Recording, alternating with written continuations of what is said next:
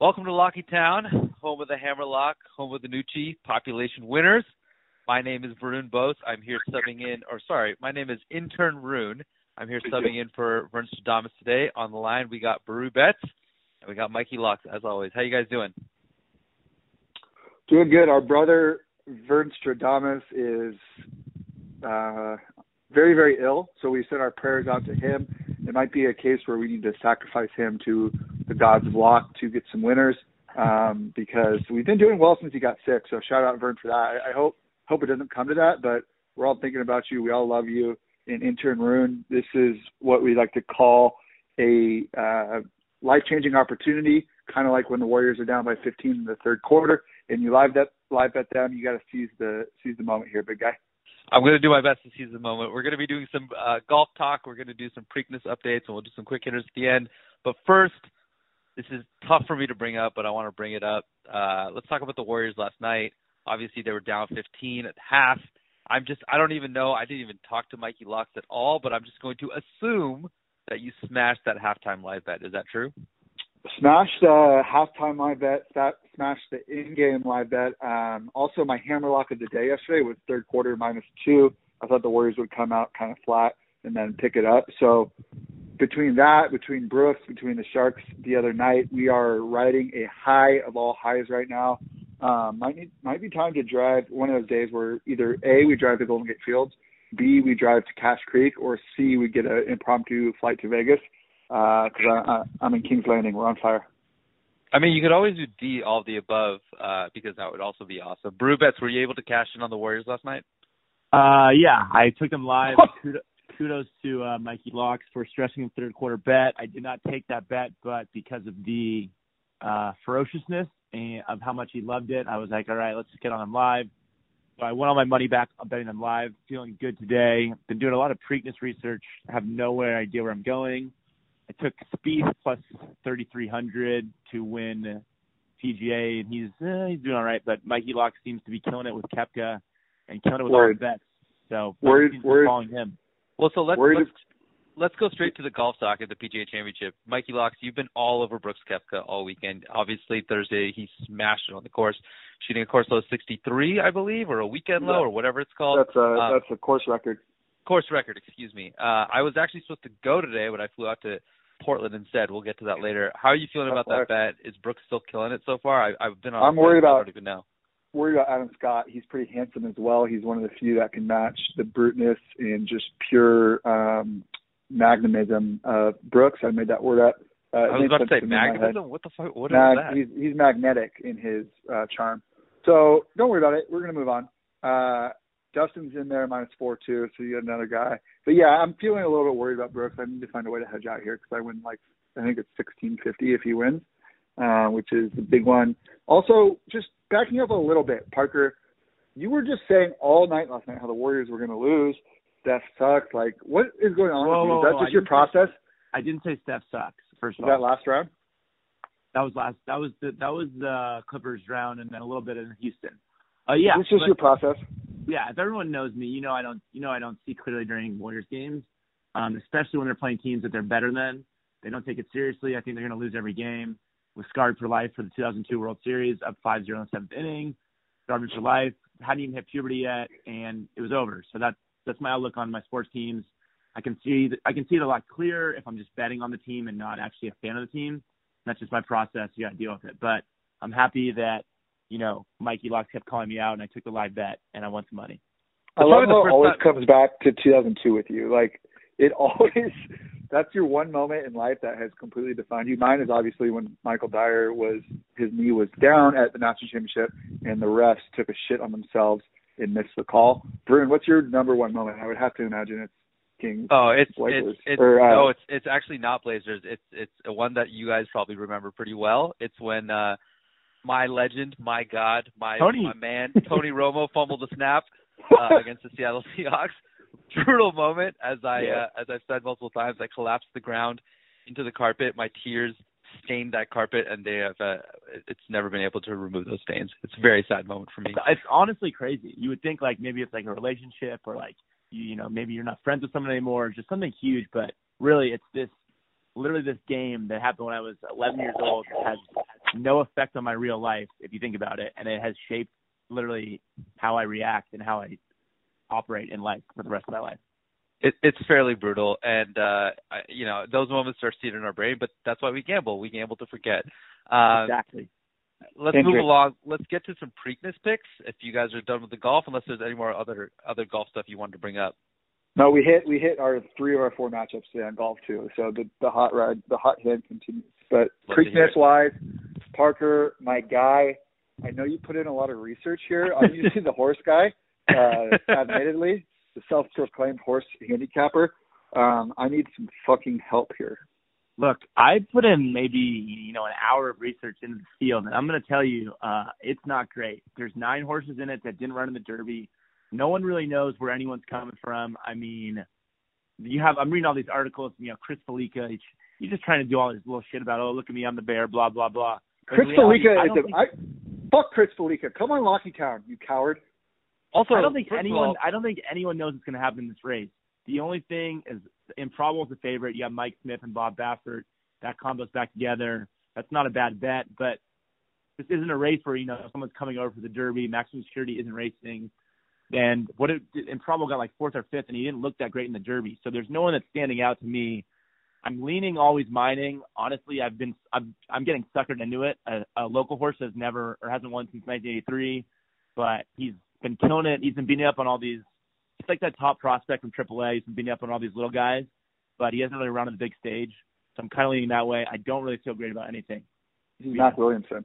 What about yeah, some, so obviously due to a horrible disqualification, we had a horse in the ah. Kentucky Derby. We had a horse in the Kentucky Derby win at what 62 to 1, 60 to 1. yeah. Is there any feeling that you guys have this year that this just might be the long shot year? And if so, are there any long shots that Baru Betts or Mikey Locks that you guys are looking at on this list? I think that that it wasn't a terrible disqualification. Disqualification. He cheated, so that's I want to get that out there. um, second of all, I would have to imagine that uh, Baru Betts is on Everfast because it describes his love life.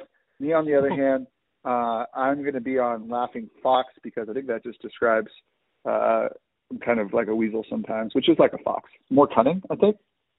Eh, I wouldn't call you cunning to be honest. Uh, That's what I've heard to describe me. I was looking at Market King at thirty to one. I don't know. It's just kind of calling to me. No, uh, nobody. There's no long shots in this race that are winning. To be honest, that's that's that's, that's the one guarantee I can give you is that the long. If you really want to get crazy, maybe go with uh, Boat Express, Bodie Express, Gustavo Delgado, great jockey, John Velazquez, great trainer, great combo. Um, you know, that's all I got. And Everfast, was that the one? That's the one that was compared to my love life. that's a good dig, but that guy's not even coming close. You might as well just throw your money down the drain. That no, that was not. that was just that was just. I, I feel like I, you know, Mikey Locks. I feel like you and I have to bet on Everfast now to win it. Yeah, I'm gonna put. I'll put a. You want to know what Chris? There, I'm reading this write up right now. Chris Fallica's write up Beach Horse, and he says on Everfast he has one word. It says pass, and that's it. I, I have a serious question who the fuck is Chris Fallica? Yeah, Chris Fallica got bored when he got to the long shots and went and got another sandwich. He's the bear. He's ESPN's big big Preakness, you know. All right, moving on. uh, we have a couple of more games this weekend. I wanted to do some quick hitters on. Obviously, tonight we have Bucks Raptors. Uh, I believe the line is minus six, plus six. Um, after game one, the Bucks came back, winning 108-100. Uh, do you th- do you guys think Giannis and the Bucks will get it done tonight, or do you think the Raptors are due for a bounce back? I don't think you're going to get a better game than you got in Game One from Kyle Lowry. Um, the Raptors are kind of like the Warriors, to be honest. They don't have a good bench at all, and they're relying a lot on their stars. Except their stars just suck more than the Warriors. And Milwaukee's bench has been great all postseason. This is a sweet spot for Milwaukee. Six and a half point favorite uh, at home. I think it's I think this is a great pick, and I'm gonna I'm gonna take Milwaukee minus six and a half. They've been great Mikey single digit spreads. Mikey Locks, are you on that as well? I like the Raptors here. I I don't think I don't see Kawhi going down 2-0. I think he right now is better than Giannis. He's probably the best player in the playoffs. Um, and I think he struggled in the fourth quarter to assert his himself, and, and the Raptors really should have won that game. Um, I call it a gut. I don't. I don't have. I think Parker actually has some better facts to back it up, and it's giving me pause. But I'm gonna go with my heart. I'm probably gonna take them money line and spread. Quickly switching. Yeah. Okay. quickly switching over to NHL, it's not so much a matter of like, are you betting the Sharks? Or are you betting the fucking St. Louis Blues? It's more just, are you betting the Sharks tonight? Because there's no way you guys are not betting the Sharks tonight, or Yeah, against there- the Sharks. Well, no, it's not even. It's not even that because It's not the there's unit. no way. there- Yeah, there's no way I'm not even betting. I'm definitely betting on the Sharks no matter what every game. It's just about is it like to the point where I can't come home if they lose, um, or is it to the po- well, my wife's out of town actually, so I'll be all right. But or is it to the point where Well, Google might you know, Google might not let you in. You never know. That's fair. He's gonna not gonna be able to eat uh, if they would have lost last game, but they got some fortunate calls, uh, good calls, right calls. Um, anyways, yeah, I'm gonna be betting the Sharks tonight. I do kind of. I heard that the Sharps were leaning on the Sharks, and the Sharps are on the under. I could see the Sharks if they win this game, winning like a two-one game where Jones kind of stands on his head and um, plays out of his mind. So that's what I'm gonna hope for. I'm gonna parlay. I think the Sharks and the under. Um, shout out Sharps for that, and also shout out uh, friend of the pod, uh, Lisa. Will we Uh, bet yeah. you on the Sharks as well? Yeah, I got a, I got a couple takes. Um, the Sharks need to get through the first ten minutes of the first period. I know it's a pretty obvious take, but they need to get they need to survive the initial storm.